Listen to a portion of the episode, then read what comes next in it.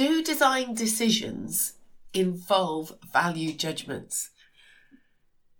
Andy Halliwell has gone and posted this question on LinkedIn as part of our redesigning D&T project and debates. I think this is a really tricky one to answer, and our expert group felt that it was an important question that needed debating. Do design decisions involve value judgments? I think, firstly, I'd be saying, what do you mean by a value judgment, a values judgment? And maybe in your response to Andy's question, you'll explore what you understand and what your views are of what value judgments are, and then whether they actually impinge on or affect the design decisions that designers make and also that children make in D&T lessons. So do join the debate. We're always open to conversation and discussion on this. But for now, on to the next episode. This is the Talking D&T podcast, episode 70. Welcome to the Talking D&T podcast with me, Alison Hardy, a podcast for anybody interested in design and technology education, where I'll be sharing news, views, ideas and opinions about D&T.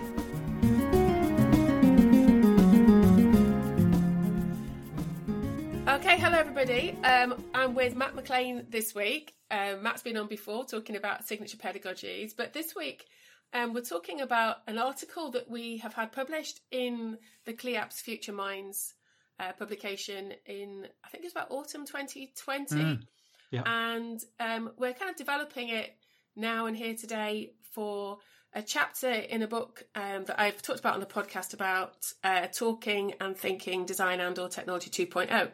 And in this article, um, Matt and I have talked about some different scenarios for the future of D&T. We want to expand on that in this conversation, um, but also talk about some other things that we, with hindsight, could have considered. So, Matt, do you want to give a, an overview about how this came into being? This this happened. This article. Yeah, yeah. I mean, we we sort of we got approached. Uh, was it five or six uh, year, years ago? Uh, by, by the Design Technology Association, who were working with the Edge uh, Foundation uh, and thinking about possible futures for for uh, for for D and T, and they asked us to to come and put forward a, a seminar uh, thinking about, I think we called it something in 10 years, uh, 10, 10 years mm. time. Uh, and uh, yeah, no, that was, a, that, it was a really interesting opportunity. I, I, it's quite nice to be asked to do stuff like that and, uh, and have, have the chance just to dream about what the future uh, might, might hold.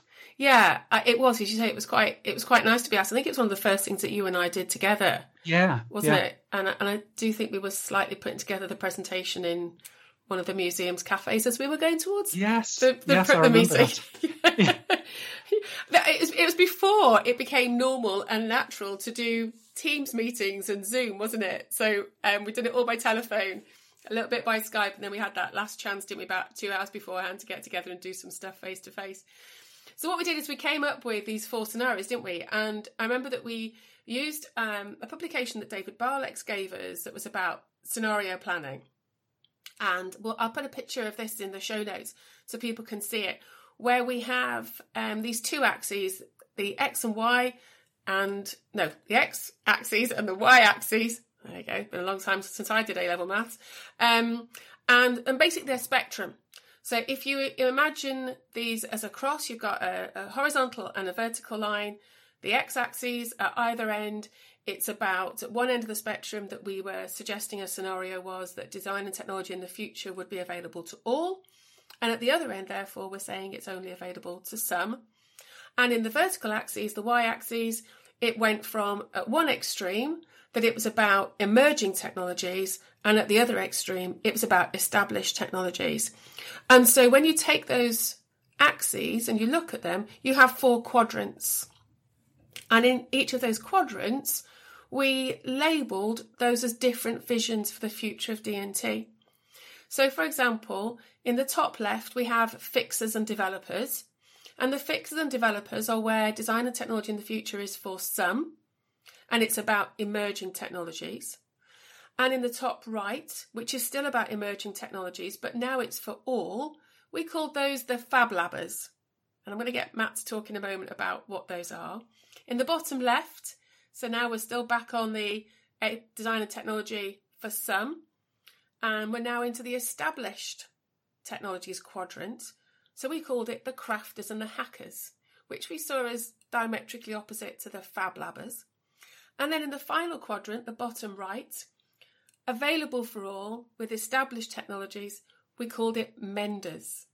Now, all of those phrases and labels are so laden with values and implications, aren't they, Matt? And even just as I say those out loud, I'm thinking menders. Menders, what yeah. does that say? So should we kick off with fixers and developers? This is available for some about established technologies. I'll let you kick off and talk about what this means. Yeah, yeah. I mean, the, the uh, uh, it, it was it's sort of an interesting journey to think thinking about these and and as you allude there are there's some imperfections in the way we've labeled them but but but there is some value in in having some quite evocative uh, terms but yeah we're thinking about about this this sort of high end uh, uh, so tech, technology, so new technologies around new new materials, might be control technology, might be uh, new new uh, new fabrics or other other materials. Um, but but uh, it's because of that, it's going to tend to be quite expensive.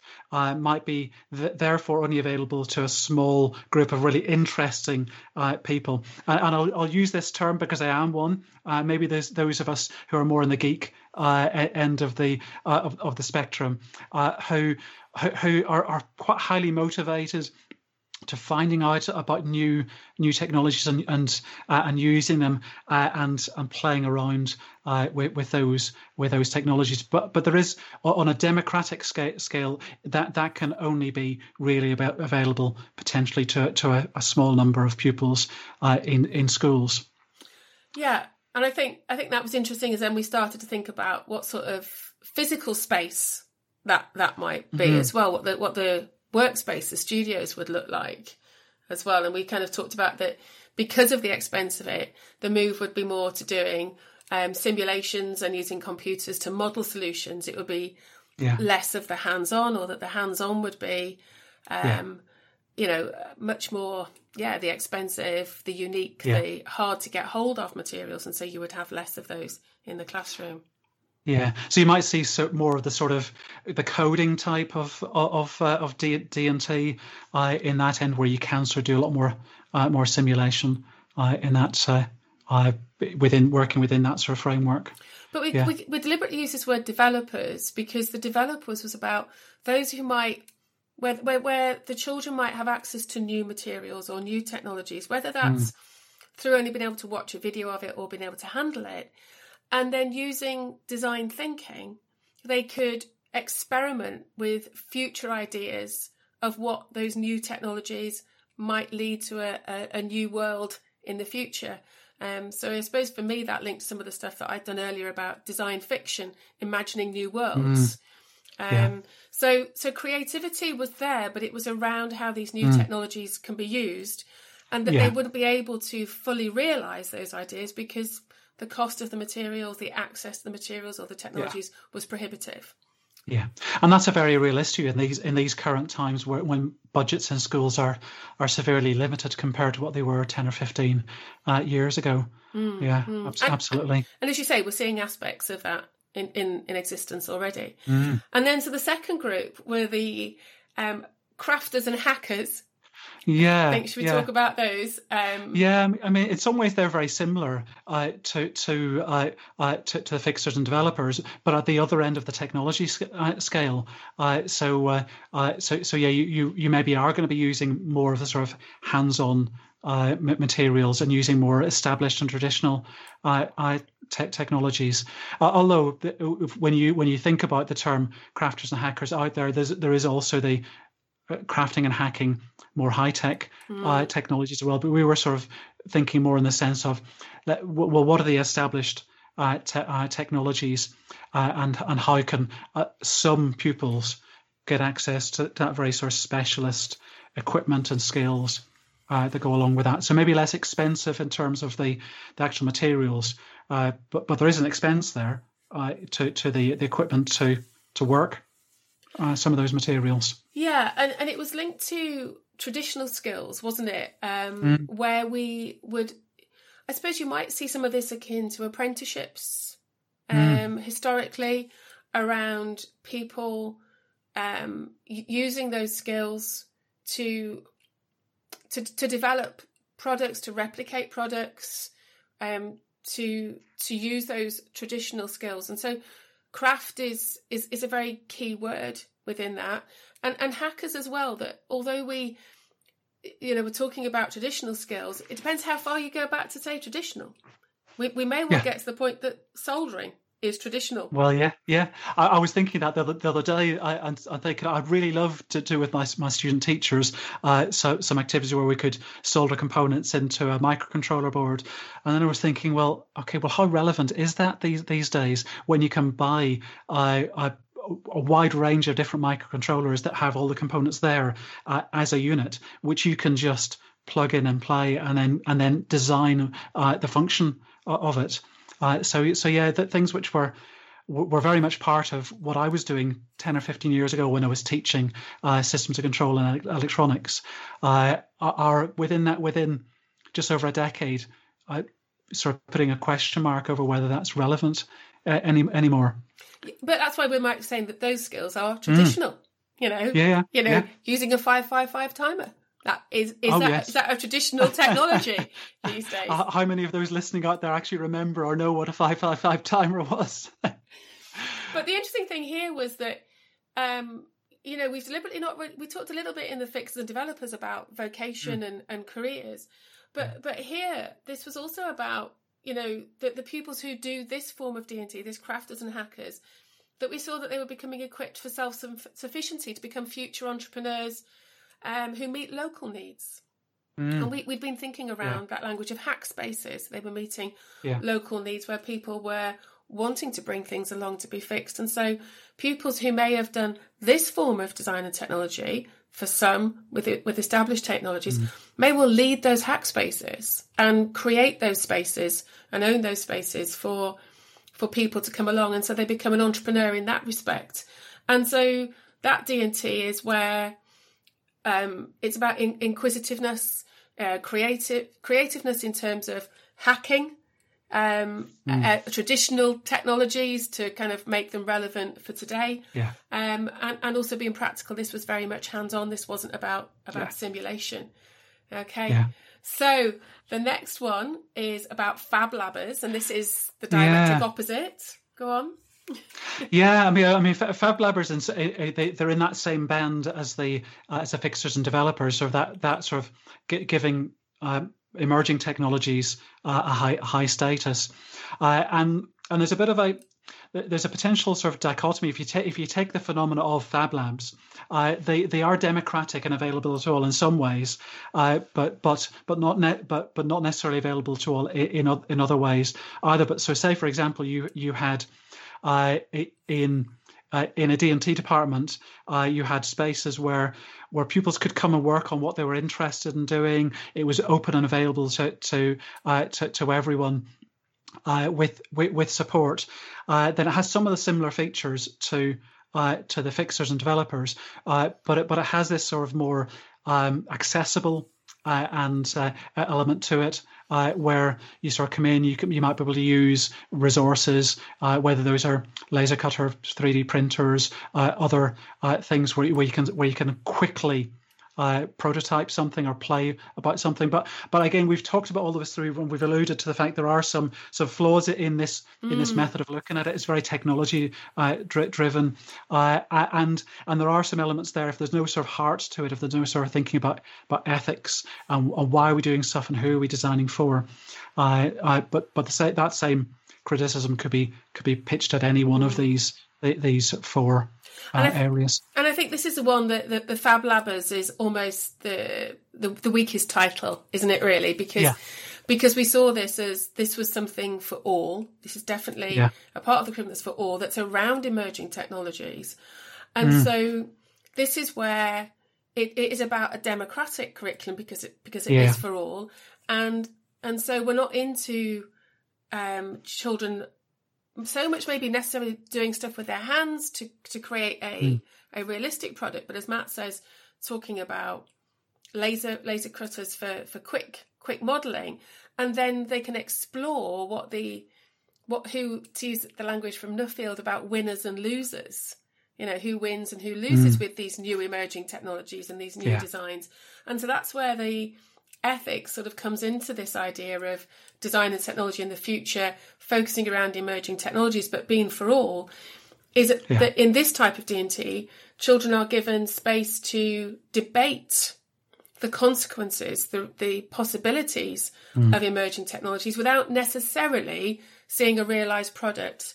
And so there's some simulation, but it might well be what David Bramston calls dirty modelling, and um, some quick models to explore mm. things so that they can, yeah. you know, role play future scenarios mm. and, and, enter into that exploration of the intended and unintended consequences of, of new technologies. Yeah. In the, so I think Fab Labbers is possibly not the right title of that one. Yeah, but, but we've yeah. got the idea. We've got the idea. Yeah, yeah, and, and, maybe maybe we might we might review some some of these t- titles, uh, but because they're they're just really as placeholders mm. to start thinking about uh, about how.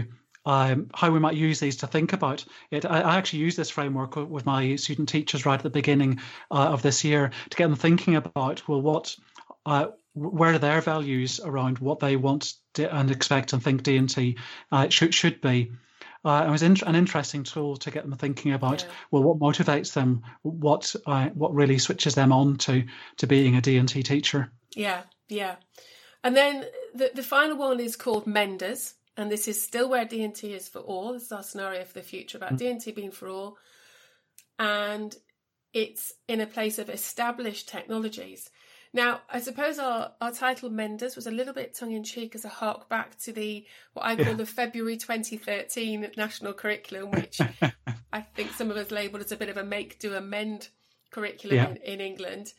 Um, but it's it's where established technologies are dominant, uh, and the pupils are learning to use tools and equipment and processes.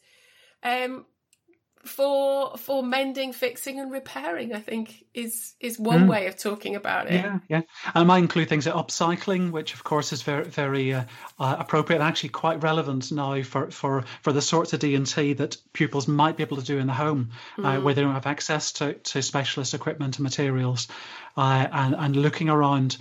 Uh, so yeah, there's potential here for for being.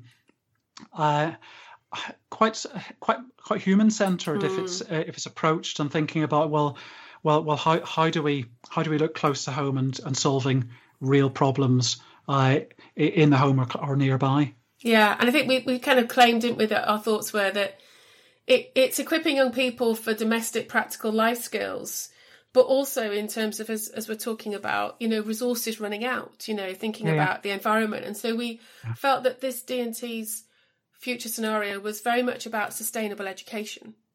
Yeah, yeah, uh, yeah, and developing resourceful uh, young people. Yeah, yeah, and and so so those are those four scenarios that we've we've fleshed out a little bit more. And we're not mm. saying, let me get this clear to everybody, we're not saying that these are the possible four scenarios, that there are no yeah. others. Because now with hindsight looking back at these six years on, we've mm. thought there's some things missing and we've both, I mm. think, Matt, haven't we had quite a, a shift yeah. over time and also realised how our environment at that time affected our perspective. Um, yeah. Yeah. Yeah, because at, at, that time we still had in the GCSEs, we still had separate uh, material silos, uh, whether it was uh, was for, for food, for textiles, for electronics, systems of control, uh, resistant material. Oh, that terrible name, resistant materials. Uh, but but we had we, we had a D and T where where it was driven by the material uh, and the sort of traditional classifications of materials, and then we went through this process of of actually saying, well, well, actually, should the materials be the center of what we do, or should it be the the designing, making, and evaluating driving what we're what we're doing? And that's been a difficult journey for many D&T teachers, uh, and uh, and there's been uh, challenges along along the way with that. But but but this sort of was a bit of a a product of its time. Yes. Uh, so yeah, we've alluded to what what it doesn't necessarily uh, put forward there is is sort of design or human centeredness, mm. uh, which which are we bring up out in some of the descriptions, but the overall sort of the two axes, the technology and the democratic axes, are uh, are not necessarily bringing that to the fore. Yeah, and I think we would yeah. we, we've we've talked about this, haven't we, about what other axes are possible, and and people listening might come up with other axes yeah. around this. I think I think the mm. democratic one for me is quite firm, but yeah. it's it's the vertical, isn't it, around um, the technology push or the technology pull. Yeah. was, was one Yeah. way of putting it. Um, human centered, and what was the other aspects of you know human centered curriculum or technology centered curriculum? Yeah, yeah, yeah, yeah, yeah. Um, so yeah, so, so it's what's it's what's driving it. Is it is it needs or I mean, it's, it's it, that's it's similar to technology push or pull, but technology is still in there there in the center. Yeah. But even if you put as soon as you put just technology at both ends, then then you lose the the human being. Yeah, yeah. Uh, e- even though technology is a, is a key fund and fundamental human drive and activity. Yes, yeah. So that was that's another that's another spectrum that we could replace the Mm. emerging and established technologies with. We we also start Yeah. to think about design thinking. Um, it's alluded to in Mm. some of the other ones um, that we've we've talked about before. We've talked about, but it's not explicit, and I think that's the one where we've we've had the biggest sort of wake up call is where's where's design in this as you've talked Yeah, about. yeah. And so so if we say that at one end of the spectrum is design thinking, then what goes at the opposite Yeah. opposite end to that? Yeah. I mean, you could, for example, have d- design versus craft. Yeah. Uh, and uh, so, so that that says a lot about our journey as a subject for, from the 1980s, uh, uh, where where it, it emerged into technology and then design and te- technology. Uh, we've sort of had a bit of a love-hate relationship with craft uh, over the last three decades. Uh, in in D and T, there's a lot of value in it, but but uh, but in some ways that sort of that history we've got with craft and with materials uh, has has very much framed the way that the subject has been viewed, uh, and we've sort of we've sometimes gone a couple of steps forward and, and one or two back. Uh, again, in a in that relationship between design and craft. Yeah, I, I, and I think so. Thinking about that, how we move from craft to design is thinking you could put at either end of the spectrum, product Yeah. or process. Yeah, yeah, You know, yeah. Um, Or product or person. yeah, product or project. Yeah, yeah, Yeah, yeah. you know, there's And- different ways. Yeah. Yeah, so it's like a, we, we, there's like a framework here that, that, that any uh, that any department or group of teachers that wanted to start really looking at what their subject is about is you can start to to take what we've done as a framework uh, and sort of adopt it and adapt it uh, and use it for discussion. Mm, yeah, yeah, and, and, and play around with it. But yeah, so hopefully, if you're listening, you found that useful to start thinking about uh, future visions of DNT. And as you know, as we've talked about, um, this this podcast, um, the transcript will be edited and we're going in to the book. Uh, teaching no talking and thinking d and or t 2.0 uh, the book might be out by the time I've, I've published the podcast but i'll put links in the show notes to where you can find that and take part because we're exploring all of these as a way of thinking about what's next for d&t and um, i'm working with eddie and we're, we're thinking about trying to work with practitioners design and technology teachers academics researchers people invested in d&t can we write a design specification for D&T. And so some of the thoughts that Matt and I have talked about, you know, we may think, oh, they, they need to be in a design specification. Um, if you're listening, be interested to know whether what you think should be in a design specification for design and or technology 2.0. And as usual, thanks for listening. You know where you can find me. You can find me on Twitter or via my website. Uh, details are in the show notes.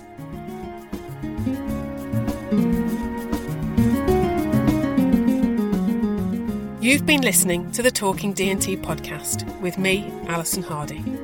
You can connect with me on Twitter at Hardy underscore Alison. Show notes and transcripts for each podcast episode can be found on my website, alisonhardy.work. Thanks for listening.